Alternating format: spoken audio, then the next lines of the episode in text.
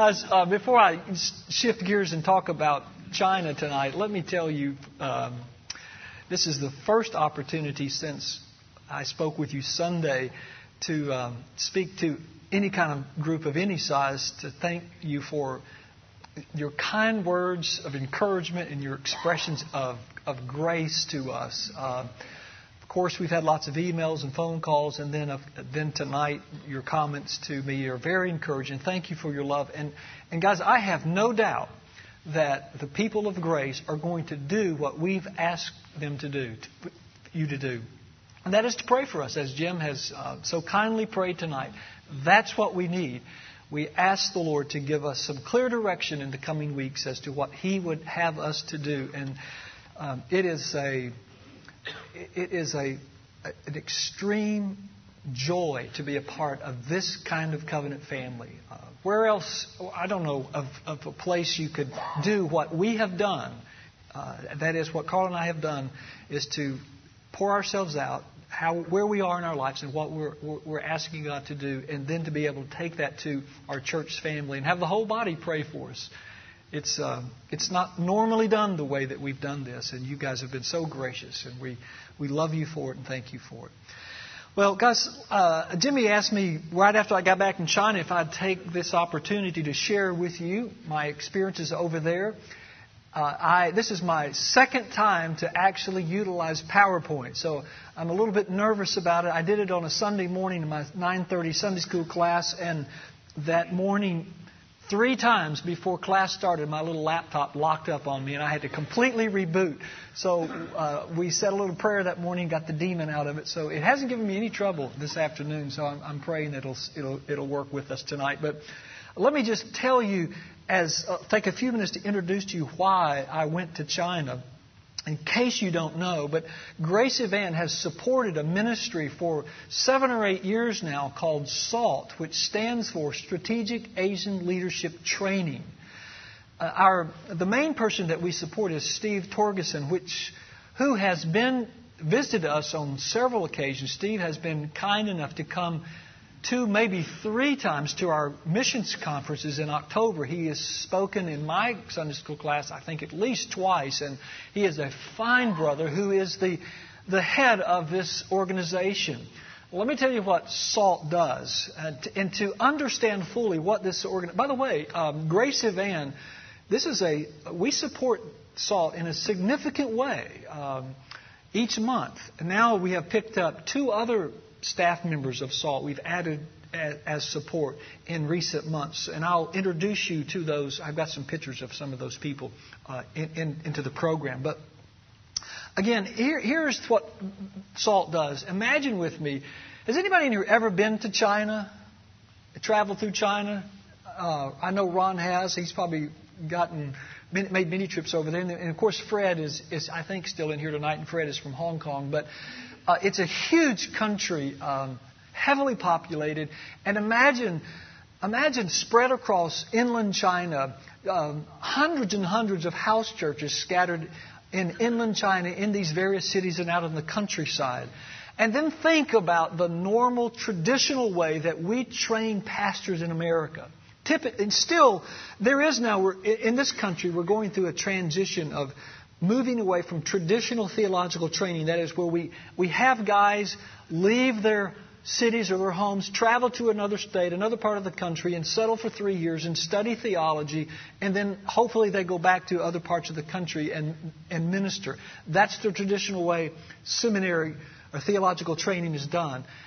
That's, just doesn't work that well in a, in a place like Asia. Uh, there are seminaries scattered in the, in the Asian realm, but um, for the most part, it's not practical to take these house pastors, many of them are bivocational, to take them out of their their setting in inland China and ask them to travel to even another country in the Asian realm and to study theology. And so SALT, under the leadership of Steve, saw this need and caught the vision of taking the training to the pastors inland. And so this is basically what SALT is about.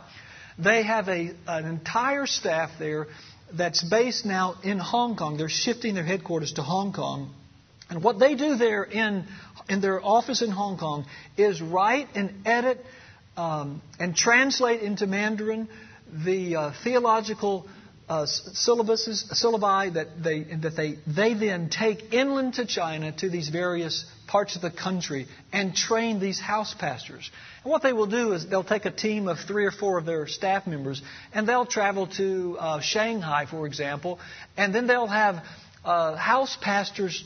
By most of them travel by train or bus, and they'll come to Shanghai and they'll spend uh, four or five days there studying with with some of the SALT staff and they train these house pastors that way. And lots of this material, then, those house pastors can take, take back into their churches and use that material to teach and edify their, their churches there. So that's basically what SALT is doing. Um, another thing to you have to keep in mind when you think of the house churches in China, and I'm going to talk more about the three kinds of churches that we experienced while we traveled in China. But one of the most um, common types of churches is, of course, the house church. And if you go into a, a city like Beijing or Wenzhou or Shanghai, you may have one pastor that's trying to nurture 20 different house churches in that city and he's trying to minister to those 20 different groups they're meeting in homes of you know 25 30 people sometimes as many as 150 people are cramming into these houses and this pastor is trying to move around and minister to these different groups. So he has lots of responsibility, very busy men who, um, who really are hungry to grow in the Lord and to, to get new materials to their people. And so salt feeds, um, that's the focus of this ministry. Now, this is, I chose this as my first picture because this, this was just an extraordinary experience for me. I want to explain to you why and who these people are. Of course, you can tell we're, we're in an airplane. This is the, one of the first pictures I took on my trip. I'm, we're actually flying over, leaving from Chicago, flying to, to Hong Kong. And uh, let, me, let me explain this picture to you this way. Before I left for China, I was um, told I ought to read David Aikman's new book, Jesus in Beijing. If you, if you really want to get some insight as to what's going on in China, this is a great resource. In fact, I saw Monday that we have a, another copy of it in the bookstore. But this book was written by David Aikman, who was the former Beijing bureau chief for Time magazine. He spent many years in, in China, and he knows China. And here's his argument in this book. You know, we understand, I, I think for the most part, how China is impacting the world economically. We have some people, businessmen in our church, who depend upon resources like steel. And they have told me in, in months past how their business has been impacted by the, the demands that China has for our resources. And um, I saw this firsthand. It is unbelievable, guys. I we flew into several cities, and as and as you fly into these cities and look around the city in, in, in 360 degrees, everywhere you look, there were skyscrapers being built. It was just unbelievable. I, I, I heard about it, but I saw it with my own eyes. I'm not talking about six, seven story buildings. We're talking about 30, 40 story buildings. As far as you can see in some of these cities, concrete and steel. And I thought, the thought I have was there's not enough steel or concrete in all the world to, to supply the demands that China has. And so Aikman, with that, understand our understanding of how China is impacting the world economically. Here's his argument. Aikman says that within the next 25 years, China will be the largest Christian nation in the world. They are going to impact the world for Christianity. We're focusing on what they're going to do economically. He says we're going to feel the, the impact as far as religion goes. And uh, there are, they estimate now that there are some, as many as 55 million Christians in China. So I'm leaving the United States with all that on my mind, the things that I've read about China, and, and I'm flying over there, and I'm seated in the middle of this huge airplane toward the back, you know, with the cattle and everything in the back, the cheap seats, and and uh, the guy next to me is he's Asian and he can't speak any English and I like to chat and talk as you probably know and and so you know we've got a 16 hour flight and the the movie thing wasn't working very well and so I'm just nervous and anxious and getting up and walking around and and uh, I noticed that there are these Chinese people in a large section behind me, and I could tell they were speaking some English. And this lady that you see on the, the right of your screen was she seemed to be like the leader of this group of 10 or 12 people. Well, in the back of the plane, if you've ever flown on these large planes in a long trip like that, in the back there's this little counter, and lots of people stand back there and read the paper and stuff. Well, I was back there uh, walking around, and and I caught her back there in the back, and I said, "Ma'am, I, I can I know you speak English, and I just you just seem like a delightful lady, and thought we might chat for a little bit." Well, lo and behold, this lady, and she is a Christian. She's from She's Chinese, but she lives in Richmond, Virginia, and this group that's with her are all from the, uh, the Chinese Baptist Church of Richmond, Virginia, and they're on their way back to their homeland to do mission work. I thought, it is true that the Lord has really been working in, and China must be full of Christians. Here I am. And so we just had a blast flying over there, visiting with each other. The lady in the middle is a, on staff at the church. The guy there is their worship leader in the church, and that's another shot. Of course, the Americans are a little bit taller, but uh, we just had a blast talking on the way over. Uh, again, uh, I love the Chinese children. This is what I, these. This was just impromptu, and I saw these little kids sitting on some steps, and I jumped in there and, and uh, got a picture made with them. But I, I just love the Chinese children. They're just beautiful kids, and um, just my emphasis here is, is uh, uh, the great opportunity to evangelize in China. This is a. We went out one day. By the way, the guy beside me is Steve Torgeson, who had SALT. He traveled. He was the host of this trip and traveled with us. There's a little guy in the in the middle there that uh, we kind of bonded to that day. We were out in the countryside one day, and we were taking Bibles, and we had some toys with us, and we were getting a feel of what country life and the village life was like, and uh, these little children began to gather around us when they saw that we had toys, and we were ministering to them that day. Uh, Steve, by the way, can speak Mandarin very well, and he would do interpreting for us. And I discovered that the little guy standing beside me, the, the shortest one in the group was the ringleader of the group. It was kind of fun to watch him, but everybody followed him and listened and obeyed him. But let me talk a little bit about the history and culture of China. Um, we were very fortunate to have this happen. The first pl- we got to Hong Kong. That was the place where we all met. I wasn't alone with Steve, but we met another. We met some other pastors from the United States, and uh, we rendezvoused in Hong Kong on. Um, so I got there on a, a Sunday night, and then that next day, Monday, we actually left Hong Kong and flew north to Beijing, the capital of China, and. Um, we stayed in Beijing for like three days and did some work there. And it was while we were in Beijing that we had somebody that was friends of one of the staff members that was with SALT was um, uh, acquaintance with the um, the dean of the Department of Philosophy and Religious Studies at, at now which is Beijing University. And that's the gentleman that I'm standing beside. He is retired now. He's like 82 years old. He's retired. He's head of this department, was head of the department there at Beijing University for many years.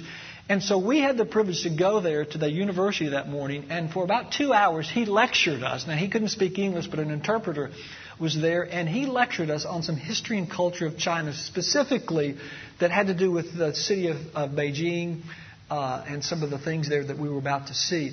I took this picture because my daughter, uh, that was her major, philosophy was her major, and I thought she might like to have a, a, picture of this. But I learned a lot from this great man. I've forgotten his name, but he was a very kind man. Just, just the, the, the Chinese people are so gracious. And, and he to, to come out of his uh, home and come there that day and teach us some things about the history of China and this great city was, was well worth it.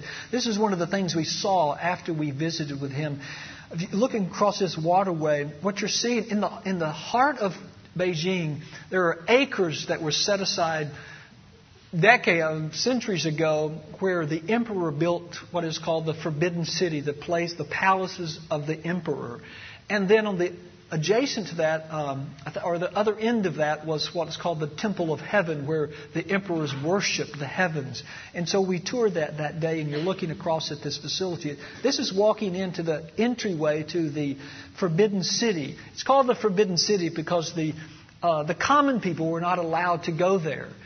You had to be invited to the emperor's facilities, and if you were heads of state or government officials, you were allowed to travel there, and the emperor would meet you in these great halls. And think of this this is one stairwell, staircase going up into this one hall. This is not the emperor's residence, but it's a hall where the emperor would meet certain people. And there were just this one right after the other with these great halls, and we just walked from one to the next, looking at the places where the emperor would meet various people. And this is a throne that he would sit on and meet dignitaries. That was the Forbidden City. And then uh, next to that was the Temple of Heaven that we visited. And I don't have time to go into details of, of the intricacies and what each of these tiers meant, meant, but this professor told us all the details of Uh, of what each part of the temple of heaven meant to the people. But here again, this is where the emperor and the people would go, and they would worship the heavens. When I stood beneath this temple, I thought of that passage in Genesis 11 where it says, Come, let us build ourselves a city with a tower that reaches to the heavens so that we may make a name for ourselves. Ladies and gentlemen, uh, it doesn't matter where you travel in the world, what, whatever culture you go to, uh, you'll always see this. People will worship. Uh, we were created to worship. Mankind's going to worship something. And uh, it's true in China. There's a rich uh, culture and heritage there of worship. We saw some of that. Uh, the, that afternoon, I, am sorry that the, the camera focused upon me, but what I was hoping was we could focus upon the picture of Mao back there on the wall behind me. But that afternoon, we toured the great Tiananmen Square. That was one of the highlights for me of the trip to uh, that city because, uh, you know, we've read so much, and even in our lifetime, have seen history take place in Tiananmen Square. Of course, you remember in the late 80s, remember the tanks rolling down the streets and the, the university student. Remember, remember the student lying down in front of the tank? Well, we walked on that street. Uh, Tiananmen Square, by the way, as I understand it, is the largest public gathering place, official public gathering place of any place in the world. It's a huge place. And the center of the square is where uh, the great Mao's um, tomb is. He's, he's entombed there, and you can actually visit that. Across the street is, is the great Hall of the People. It was a fascinating thing that afternoon to see that. We watched the changing of the guard late that afternoon and the lowering of the the great Chinese flag. You see the soldiers out there. I was, I was always fascinated with the military there in China, but we got to see that lowering of the flag. Now, this is the, the Great Wall of China that we visited. Um, some, maybe some of you have visited the Great Wall of China before. It's, a, it's just extraordinary place. A lot of history, history there. Don't have time to go into it, but I, I wanted to take this shot, and then later I'm going to show you uh, a shot of one of the house pastors that joined us. He got on a bus, and we had to be very careful because these house pastors, you know, are kind of underground pastors. And he joined us. He got on our little bus and rode with us out to the north part of the city. And there at the Great Wall, we sat down and had lunch, uh, kind of a, a sack lunch, and interviewed this this Joshua, with this house pastor who works in the city of, of Beijing, and, and, his fascinating stories. I'll show you his picture in just a few minutes. There's tourists going up the Great Wall.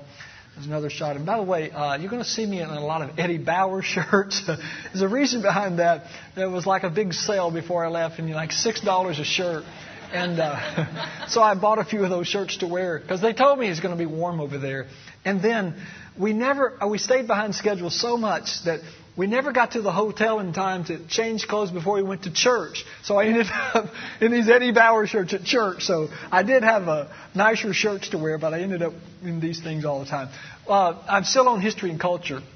One of the things that Steve wanted us to get exposed to was the various kinds of foods in China, and uh, the Chinese eat everything. and uh, so one of the things we went to one night is to have Peking duck. Have anybody ever had Peking duck? Uh, it's, it's, it's a very famous food there, and we're walking into this restaurant, and these were the two hostesses, very beautiful young ladies, and I got in between them and got my picture made, and then we, uh, there's a picture of the ducks. Uh, they cook the whole duck. I mean, they bring the duck out on the table, and you got the heads and the brains and everything there. You know, I ate duck growing up a little bit because we did duck hunting, but I never did like duck. Uh, just not, it's not one of my favorite meats, but um, nonetheless, um, there were quite a few meals that I didn't really participate in very much. I'm a very bland eater, and uh, I had quite an experience over there. This is a, one of the streets in Beijing. We're still in Beijing, and we're walking down. It's a beautiful city, very clean city, just a, wonderful place to visit if you ever want to go. I, if you go to China, you got to go to Beijing, but there's a night market across the street, and you see the, the lights on the opposite side of the street. And these vendors were cooking fresh foods, and people were, it's like a fair. People were walking down the street buying these foods. And, and you're looking at my, I didn't know I was looking like that, but the food, the kind of foods I just saw caused that expression. I couldn't believe what the people were eating. You see in the middle of this picture, there's some snake skin there. I mean, they, they just eat everything, and it's, it's just a fascinating. I don't even know what some of these things. I think there's some snails in there and and everything. You see the thing in the middle of the picture there? That's coagulated blood. I mean, they they eat that stuff. So uh, there's some squid and now here is this is the last picture I want to show you about food. I'll get off food, but um, this is called Mongolian hot pot. And this it's called Mongolian hot pot because you eat out of a hot pot. You see down at the base of that, there's a cylinder with charcoal in it, and that keeps this water boiling. And they bring you all kinds of raw foods out, and you take, take your chopsticks and you, whatever food you want, you dump in the boiling water and you just cook it and you eat it. And, and you know, everybody's just eating out of the same pot. And uh, that just was not appealing to me at all. not I don't think I ate anything there that night. It was a, a wonderful experience, but I, I just couldn't eat out of the Mongolian hot pot. You just think about everybody just throwing their same food in the same pot and you're eating out of it. But um, I wanted to show you something here. This is this is one of the hotels we stayed in. There was this. This is in the city of Shanghai. This was a five-star hotel that had just opened, and they were begging tourists to stay. And so our uh, company that Steve went through found a deal there like $50 a night or something for each person. And so we stayed in this five star hotel, and it was a beautiful place. But now look at the next shots. This is a shot of the city of Shanghai, a lot of wealth in Shanghai. And then this is a shot of the, this is the, the uh, building looking outside the front door of that five star hotel. So you see a mixture of wealth and, and these kinds of housing in, in the city of Shanghai. By the way, um, one of the things I experienced when I got back to the States, almost immediately I experienced a, a sense of space again. And these, the cities were so crowded. You know, we have this, I don't know, you don't know about it, but there's this, we have this personal space thing here. And we have space, but when we got in those cities, it's just, you could walk out of your hotel and if you're not careful at, at 8.30 in the morning, you get swept up in the crowds of people. And I don't understand how our bus driver drove through some of these cities without killing people on bicycles. It was just amazing. We, the number of people on motorcycles and bicycles, but he did it. talk a minute about religion and Christianity in China. I, I got this picture in here next because we went to we went from Beijing to Shanghai. We spent four days in Shanghai and had some great worship experience there. I'm talking about in a minute. And then we left there and went to I think the next city, we flew to the city of Wenzhou, which is called the Jerusalem of China. I'll talk about that in just a second. But one day we left that city and took a bus ride outside the city to this mountain, this area, and we climbed this mountain. If you can see, I'm sweating now, and uh, because we were, it was a long hike up this mountain, and there you can see how high up we are. And there up in those mountains was this Buddhist uh, monastery, and outside, do you notice in this monastery up in the mountains, can you see the uh, satellite dishes there on the wall? You see those? I thought that was interesting that they they were getting satellites in there. But anyway, there were these two nuns that walked out, and I asked them if I could take their picture, and they shook their heads no. So I honored their privacy and didn't take their pictures. But we did get to visit this place, and then here, not far from that, is a, a Buddhist temple. Um, and and I, I, thought I took a shot of um, uh, Buddha inside, but I, I, didn't include it in this. But there weren't many people in there worshiping. Uh, it, of course, you know, historically China um, is Buddhist, but I don't. I don't think it's very active, especially among the younger generations there. It's more or less a, a dead religion. This is a picture of a Catholic church in one of the cities. Uh, it was a very beautiful picture. I don't know how active this church is, but nonetheless, this Catholic church is a, uh, officially recognized by the Chinese government and, and uh, they can worship in the Catholic Church.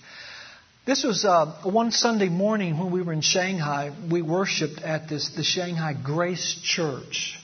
Let me let me just tell you there are three, basically three kinds of churches in China that I experienced. One what's called the Three Self Church. The other one is the house church that I've already mentioned. And then we worshiped in an international church, a church where expatriates, Westerners, whatever, can worship. So we experienced all those, those three kinds of worship. Let me tell you about the Three Self Church. The Grace Church of Shanghai is a Three Self Church. It's a church that's registered with the Chinese government, and it's called Three Self because it's think I think I remember this. It's um, it's self-governing, self-supporting, and self-propagating. What that means is the Chinese government says, we'll allow you to worship in your Christian faith and worship in a public meeting place like a church building as long as you hold to these three things. We want you to be self governing. Uh, they don't, they want these churches to be independently run. They don't want churches coming together in any kind of organized way. And they don't want Western in Christian influence in their churches. So they're self governing, they're self supporting, they don't want Western money coming in and supporting these churches and they're growing. And they're self propagating, which means the Chinese three self churches are allowed to, um, to evangelize as long as they evangelize within the walls of their church. In other words, they can't go out on the streets and evangelize like we. So they, they've got to be self-propagating. That is, they can grow within the walls of their church. So those are the three self, and there are lots of three self churches in China. This is an evangelical three self church that we worshipped in that morning. The, that's why they're called three self. And I had a wonderful worship experience there that Sunday morning with those people. When we got there, we got separated because there wasn't very much room to sit there in the church. So I got separate. I went up in the balcony and worshiped for these people. This is a picture that I took at the close of the service. I didn't violate their worship uh, during the worship. But this is at the end of, they're singing the closing song, and I took a picture of the Chinese, but uh, worshiping there. But it was interesting. I was standing there, and they have screens like we do in our worship center, and they're singing their songs. I recognized the tunes of the hymns, but of course I couldn't read Mandarin. And I'm standing there kind of humming along, couldn't remember the words of this hymn, and a, a dear Chinese man walked up and gave me a hymnal, and I thought, well, a lot of good this is going to do, you know. but there was the English version of it, and I worshiped with these Chinese people. Um, this is uh, one of the pastors closing the service. After the service, I went across to their educational building, and these are the people in the white coats are Chinese doctors. These are medical doctors. And they have a ministry there at their church where their, their elderly, their seniors can go over to their clinic and get medical attention, checkups, and, and uh, medicines from their from their Christian doctors in their church. I thought, what a neat ministry that they have going on there. Of course, China doesn't have the kind of healthcare system, of course, that we do uh, in this country. After we worshiped in that church, we had the privilege of interviewing the senior pastor, the founding pastor, and the senior elder, the tall man. The one next to me is the founding pastor of this Grace Church. The shorter guy, who spoke very good English, uh, is the senior elder in that church.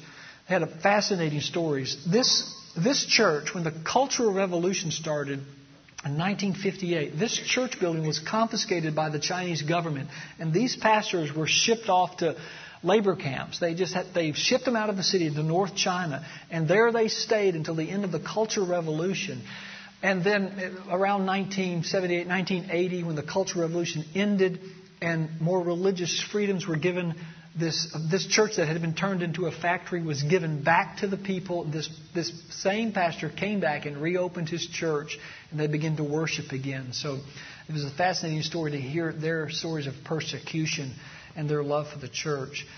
This is a picture of a house church that we worshiped in, in the city of Wenzhou, which is called the, uh, the Jerusalem of China. It's a fascinating story. Um, actually, I'm going to jump ahead of myself. Let me save that part of the story for a few minutes later, but I want to tell you about this church. This is, um, this is the top floor of this house. This pastor had bought these three flats. There were three store, three very long, narrow rooms, and he he turns his house into a church during the week.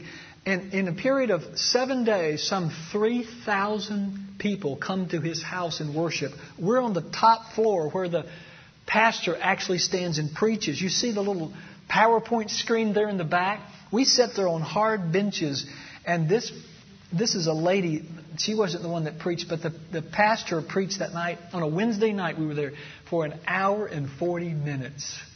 And those people just, they acted like that's, that's nothing. And we found out later that one of the signs of a good preacher in China is you can preach a long time. I said that wouldn't go over good. Well, one of the here in America, one of the signs of a good preacher is can you hold their attention for 25 minutes? You know, but we sat for an hour and 45 minutes on hard pews and listened to this guy preach in Mandarin. I had an interpreter behind me trying to interpret as he preached, but there were three floors of 150 people crammed into each of these floors. And now I want to show you a little bit of the pastor teachers that we, we saw in China. This is this guy here. Um, this is Samuel Lamb, who is the founding pastor of that church, the house church that we just worshiped in right there. He started this church. Now listen to his story. I'm telling you guys, I, I was just so encouraged that night um, listening to his story. In 19, I think it was 58, when the Cultural Revolution started, Samuel Lamb was arrested and sent to prison he spent the next 20 years in prison. Four months before he got out of prison, his wife died. But his mother was still alive in the city of Wenzhou. And no, he's in Guangzhou, in the city of Guangzhou. His, um, his mother was still alive, and because he still had one family member left, they allowed him in 1978 or 80 to go back to the city of Guangzhou. And the first thing he did was open up his house church. And so he lives today under threat of persecution by the, the local public uh, security bureaus there. Three months before we got there, he was arrested again and harassed. What they want him to do is join and register his church. But many of these pastors of these house churches, they see that as a compromise because they have stipulations. They must follow government rules. The government doesn't like them to preach and teach certain things, like the coming of Christ, that He's going to set up an earthly kingdom. They see that as a threatening message to their authority. So he refuses to register, and he's constantly harassed. But there are hundreds of these house churches meeting throughout China. But Samuel Lamb told me that night, and he's his birthday is uh, is this month. He turns. Oh gosh, I forgot now. He, I, I, he, he turns like 85 or something this month, and he's still a very active man. But he looked at me and he said, that night, he said, Pastor, he, he, he speaks English. He said, Pastor, persecution good for the church. And he was serious. And I know nothing of that kind of, none of us do. But he has witnessed it all of his life. He's, the more they persecuted, the more the church grows in China.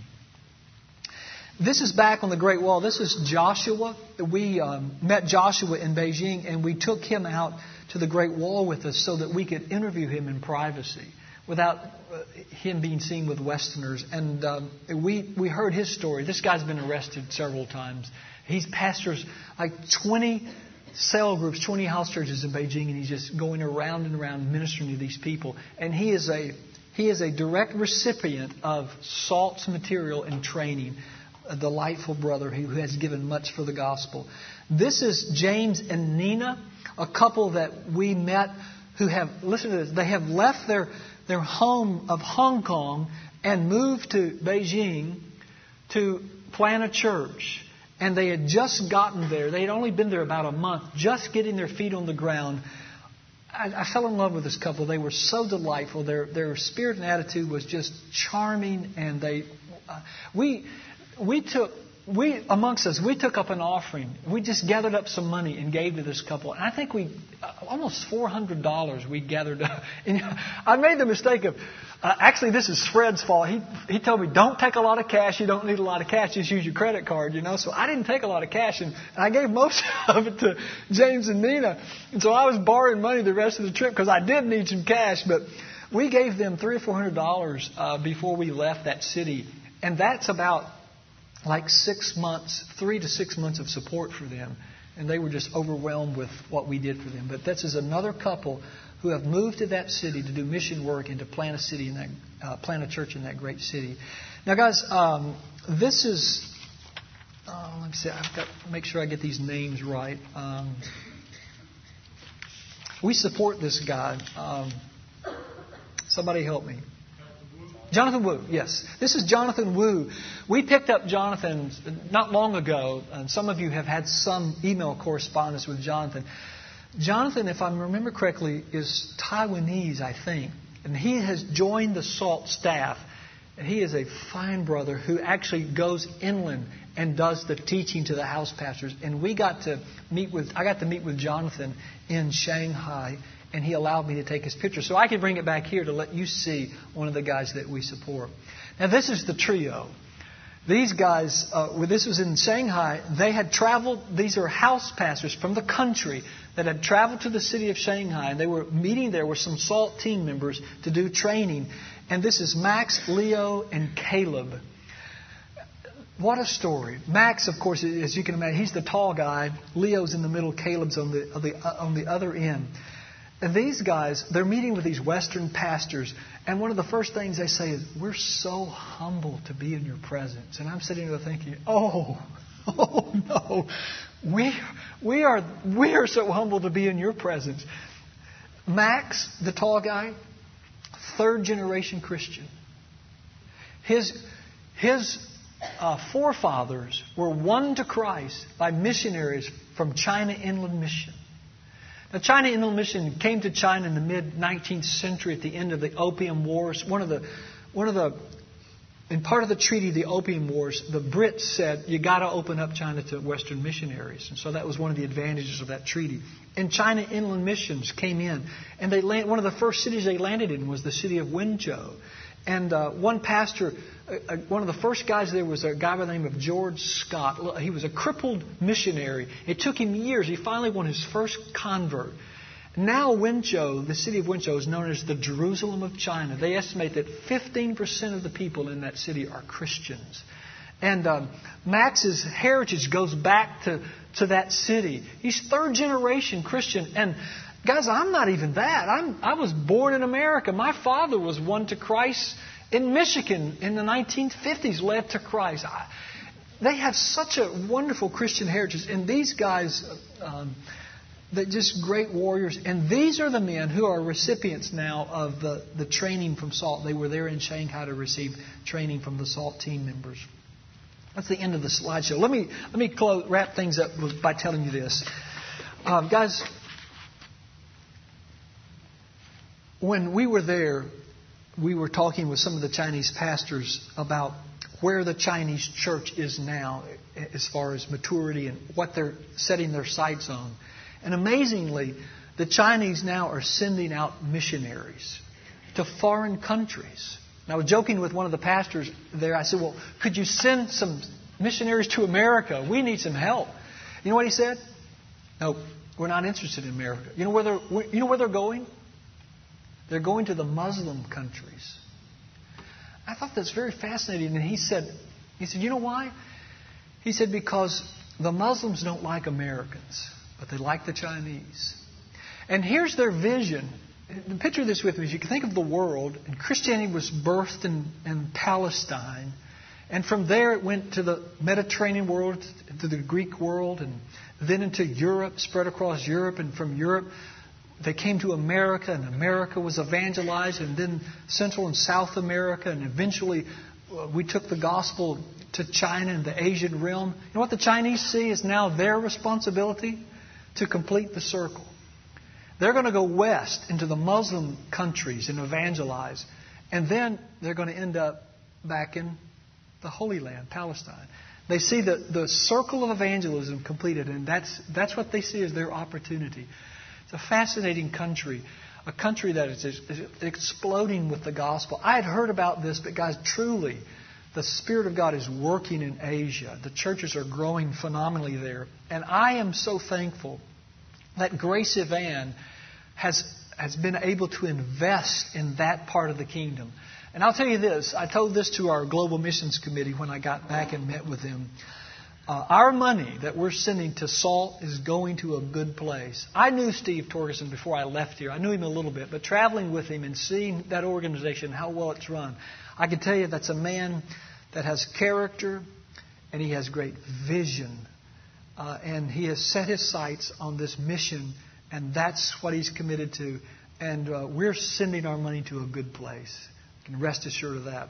We're, we should be thankful that we have a part in investing in the kingdom over there. I wish we had time to answer. I had time to answer your questions, but we're already past time. So thank you for your attention tonight. I hope that at least excites you in some way about what's going on over there in Asia, and we we play a part in that. God, guys, you know, we we think sometimes, well, the church seems to be kind of stagnant, and you know, we're we're the church is, is not doing anything, but the church, brothers and sisters, the church of God is alive and well. God is working. People are coming to know Christ. Let me pray. Father, I thank you again for the privilege to see and experience what I saw there, and I pray that more people from this church will um, take advantage of, of mission trips just to go see firsthand what you're doing around the world. We thank you, Father, for the power of the gospel, the, the power that can go into uh, pagan countries and worlds where men are blinded by Satan and change men's hearts. We thank you for the Chinese brothers and sisters who are now passionate about the gospel. I think of Max and Caleb and Leo and other Joshua and Nina and all those pastors who serve so sacrificially there in that great country. I pray, Father, that you will protect them from the evil one. I pray, Father, that you'll protect them from the harassment of the government officials and continue to to um, bring people to a saving knowledge of Jesus Christ. Grow the church there, and we're committed to that. We thank you, Father, for this church and its love and passion for missions, and I pray that you'll continue to nurture a spirit and passion for foreign missions at Grace Evangelical Church. Father, we commit this week to you. We pray that in some small way that may seem insignificant to us, in some small way, we pray that we may be a light of the gospel tomorrow as we go into the marketplace for your glory. We pray this in Christ's name. Amen.